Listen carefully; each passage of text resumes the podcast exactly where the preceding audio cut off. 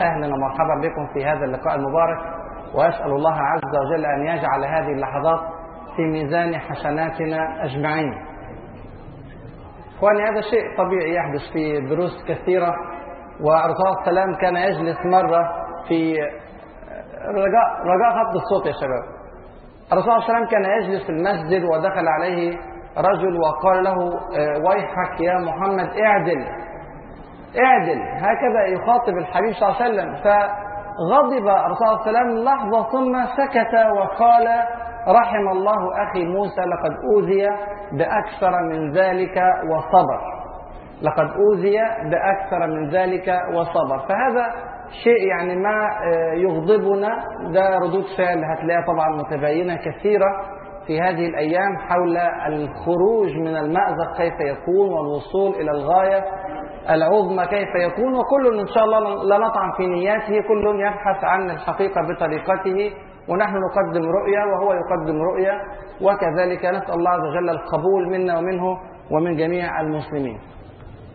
كنا نتحدث في الدرس السابق عن قضية في غاية الأهمية، وهي أن الله عز وجل هو الذي غير، هو الذي أحدث ما نحن فيه من نعمة، هو الذي أزاح النظام الفاسد ووضع لنا هذا الوضع الجديد الذي نحن جميعا نستمتع به ونتكلم فيه ونتجادل ونتحاور في وضع لما كنا نحلم بحال من الأحوال أن نصل إليه، الذي يراجع التاريخ منذ 3 أسابيع أو 4 أسابيع يجد أن أقصى طموح لنا لم يكن يبلغ معشار ما نحن فيه الآن.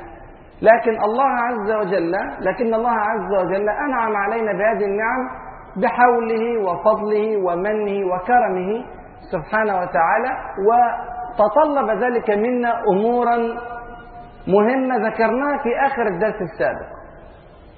وأول هذه الأمور ومن أهم هذه الأمور هو واجب الشكر لله عز وجل، واجب الشكر لله الذي فعل، لله الذي غير، لله الذي أنقذ، لله الذي حارب عدونا وأهلكه بقدرته لا بقدرتنا، وبمنه لا بفضلنا، هو سبحانه وتعالى.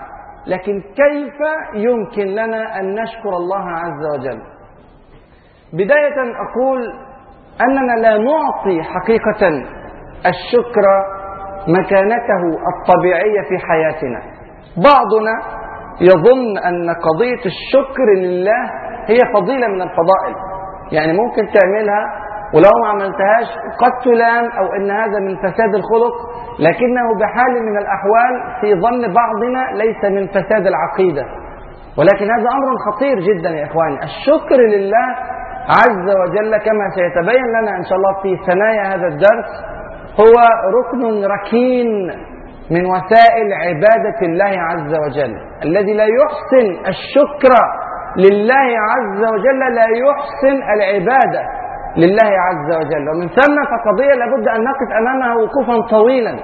كيف يمكن أن نؤدي شكرنا لله عز وجل على النعمة التي أنعم بها علينا، أو على النعم الهائلة التي لا تحصى ولا تعد، وإن تعدوا نعمة الله لا تحصوها، إن الإنسان لظلوم كفار. فعدم القدرة على أداء الشكر بالشكل الذي ينبغي هي خطورة كبيرة جدا على عقيدة الإنسان، وليس فقط على أخلاقه أو على فضائل الأعمال أو على ميزان الحسنات والسيئات، إنما هو يدخل في قضية عقيدة المسلم. ولعلنا إن شاء الله نتعرض لبعض الآيات والأحاديث التي تثبت لنا هذا المنطلق وهذا المفهوم. الشيء الثاني الخطير الذي نعاني منه ونحتاج قبل أن ندخل في الموضوع أن نقف أمامه هو إننا عندما نتحدث عن السياسة ونذكر ما يجب أن تفعله الدولة في الأيام القادمة من أمور الحكومة وأمور التنظيم وأمور الجيش وأمور يعني الاقتصاد وأمور سياسية كثيرة، ينفصل السياسي المحلل عن الشريعة الإسلامية للأسف الشديد. عندما يبدأ في التحليل ينفصل عن الشريعة الإسلامية. حتى معظم المحللين السياسيين الإسلاميين عندما يتكلم عن الأمور السياسية بيخلع عباءة الشريعة الإسلامية ويتكلم بلسانهم. أحيانا يجمل التحليل ببعض الكلمات وبعض الآيات والأحاديث، لكن المنطلق واحد، منطلق مادي بحث يعتمد على الورقة والقلم وفقط. وهذا عكس ما مر بنا في الدرس السابق تماما في أحداث ميدان التحرير وغيره من الميادين في مصر، وما رأيناه في التغيير في ال18 يوم التي مرت في مصر. دول 18 يوم سياسة، مرت بنا أحوال سياسية كثيرة ودخلنا في محاور الدولة كلها، سواء محاور أمن الدولة أو الجيش المصري أو وزارات المختلفة فيه أو الحكومة من أعلى درجة إلى أقل درجة.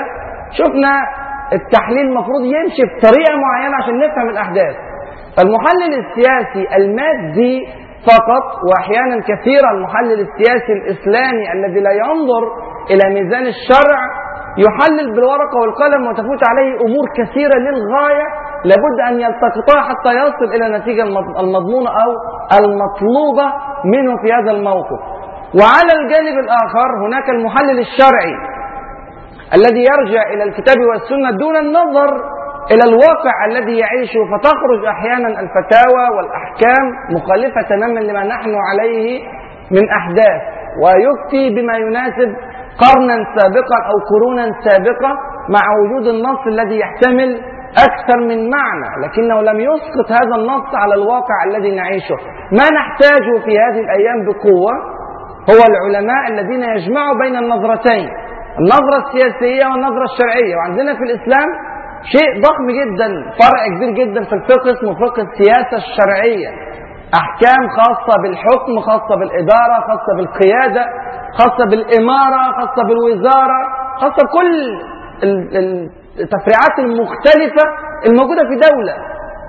هذه السياسة الشرعية ومحتاجين نرجع ليها لما نيجي نحلل الأمور بتاعتنا. أديك مثال يثبت لك أن احنا مش بننظر ما زلنا حتى في هذا الوضع الذي فتح لنا فيه المجال لنتكلم ونفكر ونبحث بحرية، ما زلنا ننظر إلى الأمور بمنظور مادي بحت، حتى السياسيين من الإسلاميين إلا ما رحم الله عز وجل. على سبيل المثال هقول مثلا إن أبو بكر الصديق رضي الله عنه وأرضاه رجل على رأس الدولة الإسلامية بيأخذ قرارات في غاية الخطورة، قرارات سياسية عسكرية اقتصادية اجتماعية تعم الدولة بكاملها. أنا أعتقد أن سياسي محلل مادي حتى لو كان ملتزم لكنه لا يرتكن إلى القرآن والسنة في التحليل لا يمكن بحال من الأحوال أن يأخذ معظم القرارات اللي خذها أبو بكر الصديق رضي الله عنه وأرضاه. يعني لا يمكن بحال من الأحوال أن يذهب لقتال المرتدين مثلا، لأن حسابات الورقة والقلم تقول أنه لا يمكن أبدا أن تقاتل المرتدين، لكن لأنه رجل ينطلق من عقيدة إسلامية وعنده ضوابط شرعية بتحكمه وعنده فقه واضح للقرآن وللسنة وللآيات وللأحاديث، وعنده فوق كل ده يقين كامل في وعد الله عز وجل، استطاع أن يأخذ قرارات ما يستطيع سياسي في زماننا أن يأخذها. خد قرار حرب المرتدين مع أن الجزيرة العربية كانت تموج بالردة من أولها إلى آخرها، ولم يبقى فيها على الإسلام إلا 3 مدن وقرية، مكة والطائف والمدينة المنورة وقرية هجر في منطقة شرق الجزيرة العربية، وغير كده كله مرتد. وبعض الصحابة رضي الله عنهم وارضاهم قالوا له بمن تقاتلهم؟ يعني أنت ما عمش حد تقاتل به.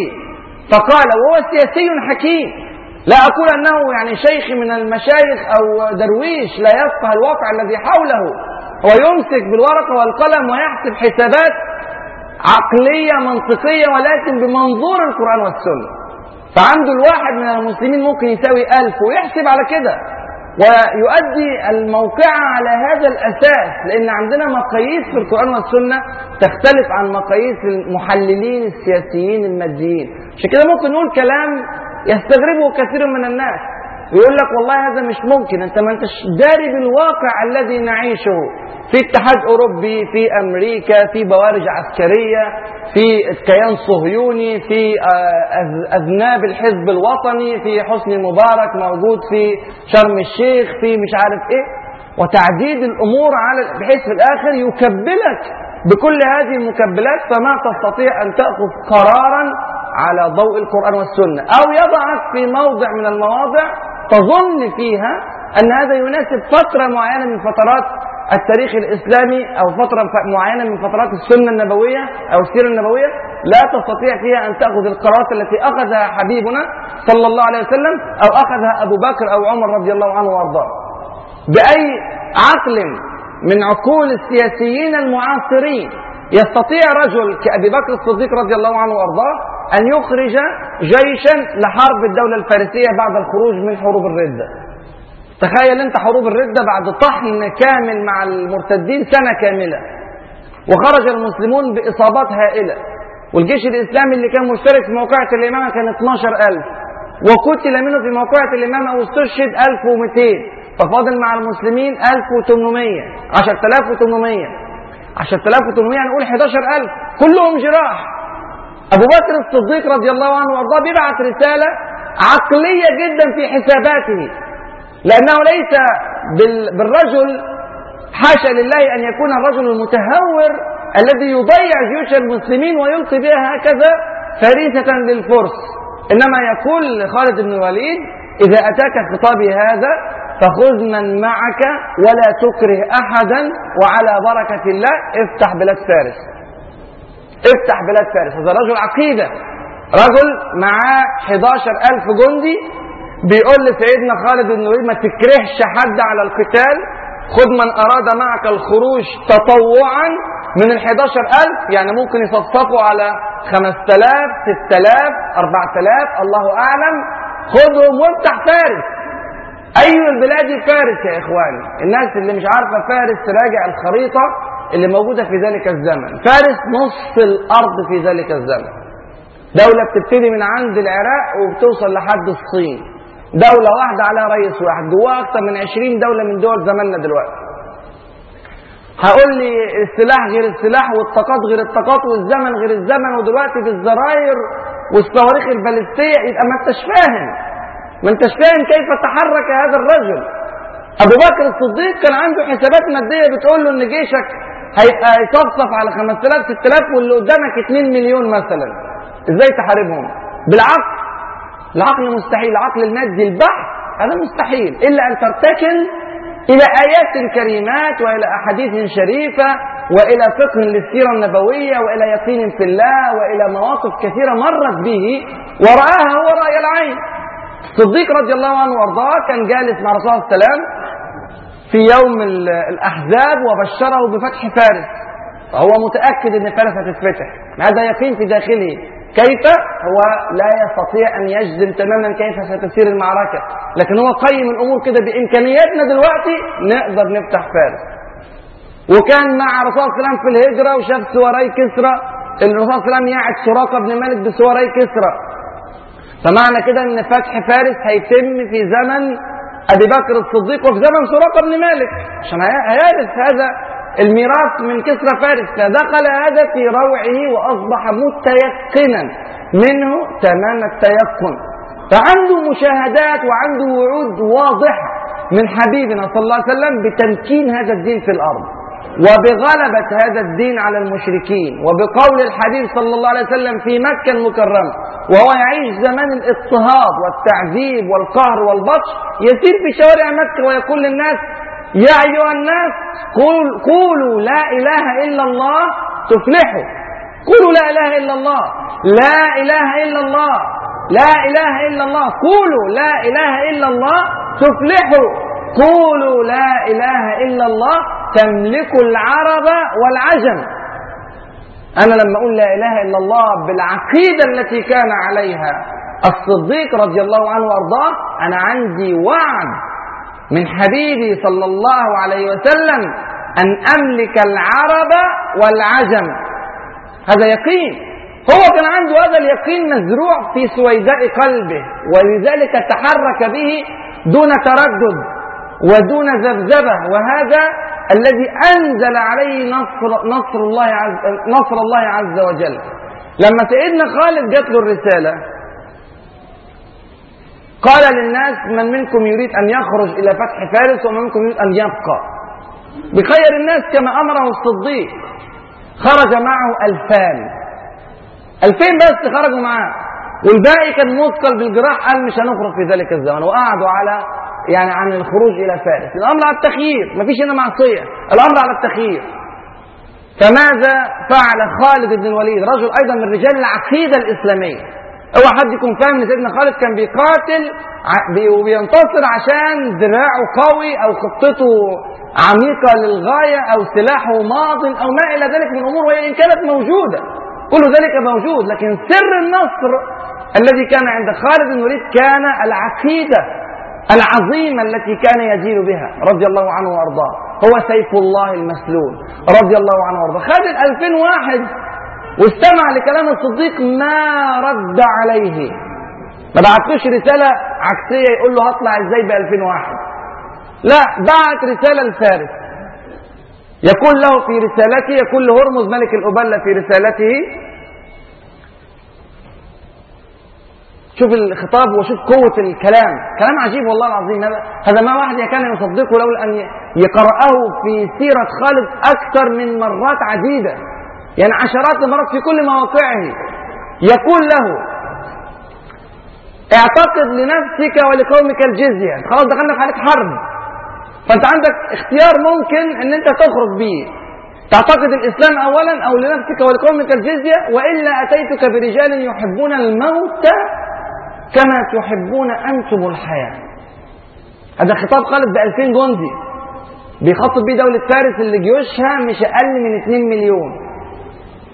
فخطاب الخطاب وصل، الثاني استهزأ بهذا الخطاب، على بال ما وصل سيدنا خالد كان 18000 من المسلمين اللي اتطوعوا في الطريق وهو طالع، برضه 18000 بيقتلوا دولة فارسية، 18000 دخلوا في موقعة هرمز الأولانية اللي هي موقعة ذات السلاسل، انتصروا على 70000، والموقعة اللي وراها على 80000 و90000 و120,000، 15 موقعة متتالية إلى أن سقطت العراق بكاملها في يد المسلمين.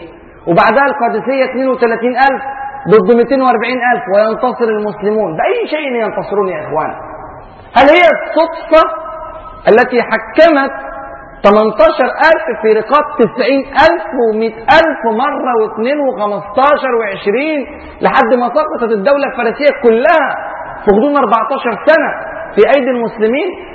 لا، هي العقيدة الصحيحة التي كانت في قلوبهم والتي أرانا الله عز وجل طرفا منها في أيام الثورة المصرية. شفنا علامات من هذا الأمر ذكرناه في الدرس السابق، أن الله عز وجل بقدرته ورحمته وقوته وفضله وجوده فعل هذه الأمور ونصر المسلمين والمصريين في هذه القضية العادلة التي خرجوا من أجلها. لو ربنا سبحانه وتعالى أنعم عليها بنعمة الفهم لهذه القضية هنكمل الطريق، ولو ما فهمناش هذه القضية هنفضل تاني نمسك الورق وقلم القدام بتوع قبل 25 يناير ونحسب الحسبة ونضيع على المسلمين فرص لا حصر لها، لأننا ما فهمناش الدرس العميق الذي أنعم الله عز وجل علينا به في هذه الأيام. وعلى فكرة احنا المفروض نمشي على كتاب الله حتى قبل أن نرى هذه الآيات. الكتاب كحد ذاته معجز، القرآن الكريم، والحجة فيه قاهرة وغالبة، لكن من رحمة ربنا عز وجل بنا أن يرينا الآيات عشان تطمئن القلوب، نيجي نطمن. شفنا آية واثنين وثلاثة وعشرة ورأينا ما لا يمكن بحال من الأحوال أن نتخيله من الأحداث، فتثبت قلوبنا في هذا الموقف. سيدنا أبو بكر الصديق بعد حرب الشام، بعد حرب العراق ب5 شهور، يطلع جيوش تانية تحارب الجيوش الرومانية. أنت متخيل إنه بيحارب الفرس والرومان في زمن واحد؟ بالحسابات الورقة والقلم نستنى شوية، زي ما بيقولك ما تفتحش علينا كذا جبهة يا دكتور في وقت واحد، جبهة الاتحاد الأوروبي والصهاينة جنبينا ومش ده كان بيحاربهم حرب عسكرية، مش حرب سياسية وتصريحات وكلام على الجرايد، لا، جيوش طالعة بتحارب الدولة الفارسية نص العالم الشرقي، وجيوش طالعة بتحارب الدولة الرومانية نص العالم الغربي في زمن واحد. الله أكبر، هذا لا يتأتى إلا من عقيدة سليمة يا إخوان. ومثل هذا قله على عمر بن الخطاب وكلوا على عثمان بن عفان رضي الله عنهم جميعا وعلي بن أبي طالب والدولة الأموية والدولة العباسية ونور الدين محمود وصلاح الدين الأيوبي وقطز عز. أي مرحلة من مراحل التمكين الإسلامي التي أنعم الله عز وجل فيها على المسلمين بالتمكين والنصر لا يمكن بحال من الأحوال أن تحسب الأمور حساب الورقة والقلم. معنى كده ان انا اركن الورقه والقلم وما اخذ الاسباب؟ ما قلنا هذا الامر. ده كان ابو بكر الصديق بيجهز الجيش ويمر عليه ويسلحه بقدر ما يستطيع ويحط الخطه الحكيمه، وسيدنا عمر بن الخطاب كان بيحط الخطه في بلاد فارس وكانه يراها راي العين وهو قاعد في المدينه المنوره، ويبعث الجيوش ويبعث المدد، بس حساباته في المدد مختلفه عن حساباتنا. لما دخل عمرو بن العاص رضي الله عنه وارضاه يفتح مصر، لما دخلها ب 4000، ولما لقى الجيوش الرومانية ضخمة وهائلة قال مش هقدر افتحها ب 4000. هو حساباته هنا 4000 ضد كل الجيوش الرومانية الصعبة، فبعت يطلب مدد من سيدنا عمر بن الخطاب، بعت له 4004 جندي ومعاهم 4 تانيين، قال كل واحد من دولت ب 1000 رجل، الزبير بن العوام مسلمة بن خالد عبادة بن الصامت والقطاع بن عمرو في رواية 4 كل واحد منهم ب 1000، وهو بيحسبها كده. يعني انت كده معاك 12000، والحديث بتاع رسول الله لن يكون لن يغلب 12000 من قله، وهو بقى حاطط في دماغه الحديث ده خلفيه شرعيه لتجهيز الجيش. قد ما يعملهاش واحد مادي، ديت صعب. يقول لك 12000، ازاي 12000 يكسبوا قدام الجيش بتاع 100000 ولا 150000 ولا كلام من ارقام زي كده، وداخلين في ارض عمرهم ما دخلوها قبل كده، في أرض مصر أول مرة يخشوا هذه البلاد، وبيحاربوا دولة عاتية، دولة الرومانية سيطرة على مصر 900 سنة متصلة.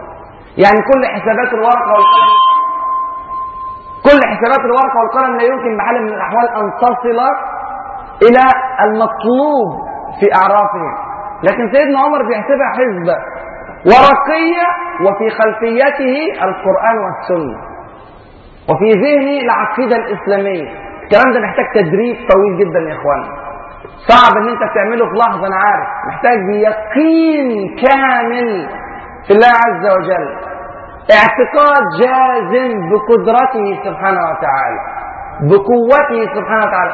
كلنا بنقول ان احنا نعتقد هذا الاعتقاد، لكن عند التطبيق هتقول لا ما نقدرش، الظروف صعبه وامكانياتنا ما تسمحش، ولازم توصل لمستوى موازي للي قدامك وقوة مقاربة من قوة العدو. أنا ما بقولكش وقف إعداد القوة، لكن عد العدة وما تخافش من اللي قدامك، لأن معاك ربنا سبحانه وتعالى. ولا توازي قوة في الأرض قوة الله عز وجل، ده حل من الأحوال، بس ده محتاج يقين في القلب. لو أنا عندي هذا اليقين هختلف في أمور كثيرة جدا جدا مع السياسيين المحللين للأمور في زماننا الآن. في كثير من المحققين السياسيين الذين يجملون التحليل عندهم ببعض الآيات وبعض الأحاديث وبعض الكلمات الإسلامية، لكن واقع الأمر أنه مش قادر يحسبها إلا حسبة مادية، ومش قادر ياخد قرار جريء لصالح الأمة الإسلامية، لأن عينه يا ترى فلان العلماني هيقول عليا إيه، وفلان النصراني هيقول عليا إيه، وفلان اليهودي هيقول عليا إيه، ويا ترى أوباما هيعمل إيه، ويا ترى رئيس الاتحاد الأوروبي هيقول إيه، ويا ترى حسابات كده. طب ويا ترى ربنا قال لك إيه؟ اللي مش حاططها في الحسابات. ما ربنا قال حاجات كتير جدا تزرع الثقة في قلب المؤمن، خاصة وأنه أرانا رأي العين هذه الأمور، شفناها بعيننا الحمد لله رب العالمين، ما حدش حكى لنا، احنا كنا في ميدان التحرير وشفنا بنفسنا الآيات تلو الآيات. وهات لأي واحد في الدنيا يمسك ورقة وقلم في يوم 24 أو 23 يناير ويقول لك في خلال 18 يوم الكيان ده كله هيقع، مستحيل. مش احتمال صعب، لا مستحيل، وانا بقولها بعميها مستحيل، لان احنا كبشر لو اجتمعنا كلنا على هذا الامر مستحيل، الا ان يشاء الله عز وجل. فهي ده بيت القصيد في القصه كلها. لو فهمنا هذا الموضوع نقدر بقى نجاوب سؤال شكر الله عز وجل كيف يكون بعد كل اللي قلناه ده هو، وعرفنا ان المفروض في تحليلنا للامور نعتمد على القران والسنه مع عدم غياب الرؤية السياسية والورقة والقلم والحسابات المنطقية والتحليل من المتخصصين، كل الكلام ده احنا عايزينه بس في ضوء تحليل القرآن والسنة والعقيدة الكاملة السليمة والإيمان الجازم بكل كلمة وكل حرف جاء في القرآن الكريم أو جاء على لسان نبينا الكريم صلى الله عليه وسلم.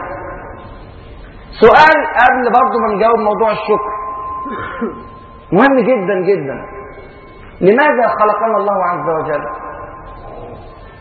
ما المغزى؟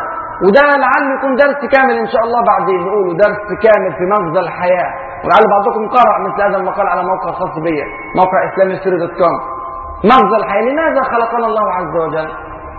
خلقنا الله عز وجل كما صرح في كتابه لهدف واضح صريح واحد، قالوا على سبيل القصر والحصر: وما خلقت الجن والإنس إلا ليعبدون. بس انت وظيفتك في الدنيا انك تعبد ربنا سبحانه وتعالى. واحد ممكن يجي يقول لي يعني انا كده خلاص اسيب شغلي واسيب حياتي واقعد في الجامع اعتكف اصلي واصوم، اقول له انت ما فهمتش معنى العباده التي ارادها الله عز وجل منا. انا افهم معنى العباده في قول الله عز وجل: قل ان صلاتي ونسكي ومحياي ومماتي لله رب العالمين لا شريك له وبذلك امرت وانا اول المسلمين. كل جزئية من جزئيات حياتي مطلوب مني ان اعبد ربنا بيها. تخيل كل جزئية من جزئيات حياتنا نحن مطالبون بان نحسن عبادة الله عز وجل فيها. في فترة مكة المكرمة والاضطهاد والقهر والبطش مطالبون بان نعبد الله عز وجل، وفي فترة المدينة المنورة زمن التمكين في أوله أو في آخره، في بدر أو في أحد، في فتح مكة أو قبلها، في كل هذه اللحظات مطالبون بعبادة الله عز وجل، وهو في شرعه الدقيق سبحانه وتعالى وضح لنا كيف نعبده في هذا الزمن وكيف نعبده في هذا الزمن.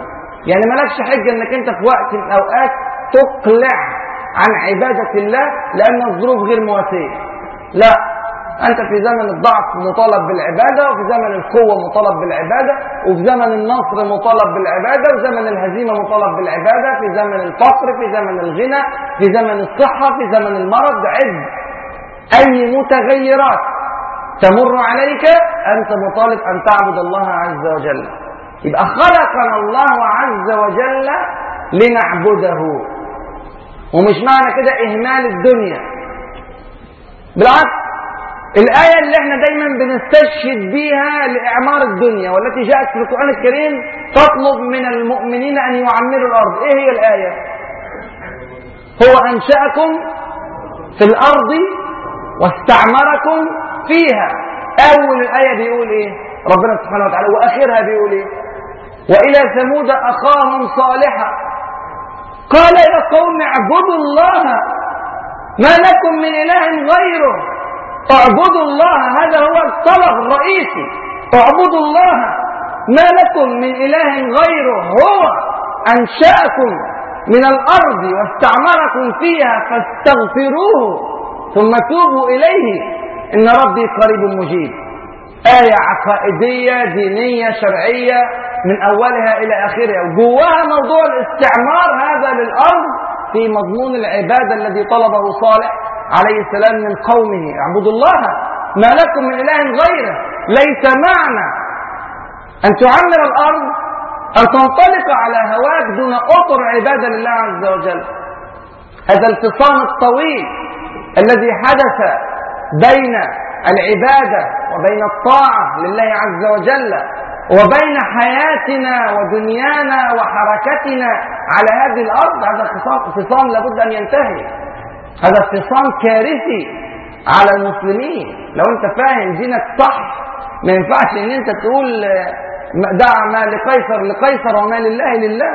حياتنا ماشيه بطريقه والقران ماشي بطريقه، ما ينفعش ما يسمى فصل الدين عن السياسه وفصل السياسه عن الدين.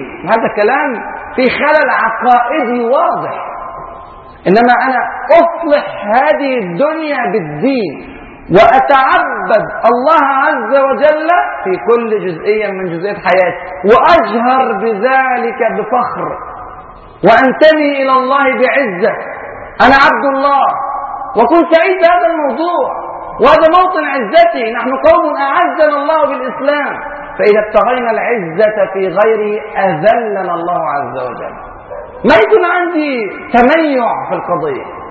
تلاقي كتير جدا من الناس طالعة تتكلم في هذا الزمن الذي تركب فيه تصريحات المسلمين الفضائيات الشرقية والغربية، ويتابع كلامنا الشرق والغرب واليهود والأمريكان وغيرهم. فلكي أتقي شرهم أبدأ في تمييع الأمور، وأقول كلامي يحتمل معنيين، يحتمل أن أنا هكون إسلامي ملتزم، ويحتمل أن أنا هكون علماني منحرف. وارد ده وارد ده، عشان أمسك العصاية زي ما يقولوا منين؟ من النص. لا، قولوا لا إله إلا الله تفلحوا، قولوا لا إله إلا الله تملك العرب والعجم. قالها إمتى رضوان السلام؟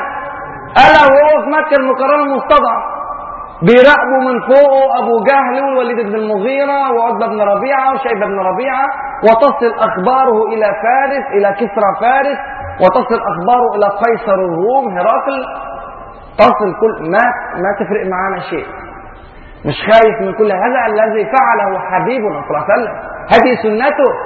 واحنا فاكرين السنة بس ركعتين أو 4 قبل الظهر وركعتين بعد الظهر ولبس معين وسواك وخلاص، على كده مش حاجة تانية في السنة. في حاجات كتير أهو، ده منهج سنة، منهج رسول الله، كل ما ذكرناه هذا في السنة. وكذلك هذه السياسة الشرعية في السنة، وهذا الإعلان الواضح الصريح في السنة. وحسابات رسول الله كلها كانت مبنية على سياسات الواقع الذي يعيشه، فقال هذا الكلام في ظروف يدركها جيدا، ويعلم أن هناك دولة اسمها فارس ودولة اسمها الروم، وإن الكلام ده ممكن يهيج عليه الأرض كلها. وقاله صلى الله عليه وسلم في وضوح وفي صراحة حتى لا تتميع القضايا. ما يبقاش اللي بيسمعك مش فاهم هو أنت إيه بالظبط، أنت إسلامي ولا أنت علماني ولا أنت مخلط من الاثنين، هتعمل فيا إيه لما تمسك الحكم؟ مش عارف. خليك صريح، قولها وأجرك على الله عز وجل، قولها بعقيدة سليمة، قولها عشان ترضي ربنا سبحانه وتعالى. أنا أريدها إسلامية صريحة، أنا أريدها إسلامية، أريدها دولة مبنية على القرآن والسنة، وأنا أفتخر بهذا الموضوع وأعتز به. القرآن كتاب الله عز وجل. يخرج واحد علماني ما يستطيع أن يحسن الوضوء يتكلم بمنتهى الفجور في كل وسائل الإعلام لا نريد الإسلام، ويتحرج المسلمون في إبراز أنهم يحبون الإسلام. لماذا؟ والعلماني واقف وراه 10 15 20 واحد، يعني مش دي قاعدة شعبية مثلا مخوفنا بيها. ده الحركات اللي بتقوم بيبقى واحد والله معاه 1000 واحد ولا 2000 واحد بيجمعهم بشق الأنفس، ويقعد بمنتهى الجرأة يتكلم ان هو مش عايزها دولة إسلامية ولا عايزها ترتجع إلى الدين ولا عادي. بيتكلم في فجوري هذا يتكلم. والمسلم المعين بالله عز وجل والمرتكن إلى سنة النبي صلى الله عليه وسلم يرتجف ويتكلم كلام مهزوز، هذا ما يستقيم يا إخوانا. نحن نريد أن نرضي الله عز وجل في حياتنا هذه، هي كلها رحلة سريعة للغاية، وهو أمرنا أننا نعبده في هذه الرحلة السريعة. هتقعد تنفق في الزبادي 2 3 10 سنين، هتخلص عمرك وهتقابل ربنا سبحانه وتعالى وانت لسه ما عبدتوش حق العبادة. طب وبعدين؟ ما الدنيا في الآخرة؟ يعني انت هتعمل ايه بحساباتك المادية بتاعتك؟ ما بقولش برضه ما تحسبهاش، احسبها، ولكن في ضوء القرآن والسنة. الكلام بمنتهى الوضوح، لأن سيدنا أبو بكر ما طلعش كده يلا هيلا بينا نطلع نحارب الفارس ولا الروم، لا، حسبها وطلع جيوش وعمل ميمنة وميسرة ومقدمة ومؤخرة وزعيم وقائد يتبع الزعيم خليفة ليه، وطلع واحد قاضي يحكم بين الناس، وواحد يمسك الأنفال يقسم الغنائم عمل كل إعداده اللي في إيديه، اللي هو احنا شايفينه ما يوازي شيئا في حسابات البشر، لكنه كان يرتكن إلى الركن الشديد إلى الله عز وجل. فعمل الكلام ده وانتصر، وشفنا الكلام ده بعيننا وقريناه في الكتب. وربنا ورانا جزء منه في الايام السابقه. ففرصه نرجع الكلام ده. احنا عايشين في الدنيا ديت نعبد ربنا سبحانه وتعالى. هتعيش قد ايه؟ كم سنه؟ 60 سنه، 70 سنه، اعمار امتي بين 60 و70. خليك زي ما بنقول هتعمل سكور وتجيب 120، ماشي 120 سنه وبعدين وبعدين رايح له صح. واتقوا يوما ترجعون فيه الى الله، صح، كلنا راجعين. هل ينكر ذلك مسلم؟ أيا كان كلنا سنعود إلى الله عز وجل، وسيحاسبنا ربنا عز وجل على كل مواقفنا هذه، فإما أن تنجح وإما أن تفشل. السؤال لا تسأله إيه؟ أول ما بتنزل القبر إيه الأسئلة؟ من ربك؟ ما دينك؟ من هذا الرجل الذي بعث فيكم؟ ملخص أعمالك في الدنيا كلها هتخش في إجابة الثلاث أسئلة دول. في هذا الموقف استطعت أن تقول الحق، وفي هذا الموقف تخاذلت، في هذا الموقف أعطيت، وفي هذا الموقف بخلت، وفي هذا الموقف يعني صليت، وفي هذا الموقف تركت، وفي هذا الموقف عد كل محصلة أعمالك. قل إن صلاتي ونسكي ومحياي ومماتي، كل حياتك. في الآخر بعد الحسبة الطويلة ديت تستطيع أن ترد بثقة ربي الله، ديني الإسلام، هذا الرجل ومحمد صلى الله عليه وسلم، بمنتهى القوة، أو تتذبذب في الإجابة وخلاص. على كده هو ده قصة الموضوع كلها.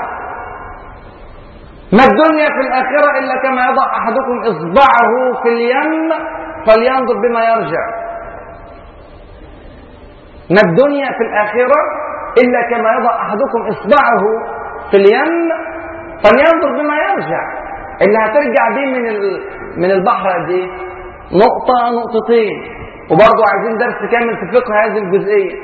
والبحر اللي قدامك اللي هو الآخرة بحر هائل لا ساحل له.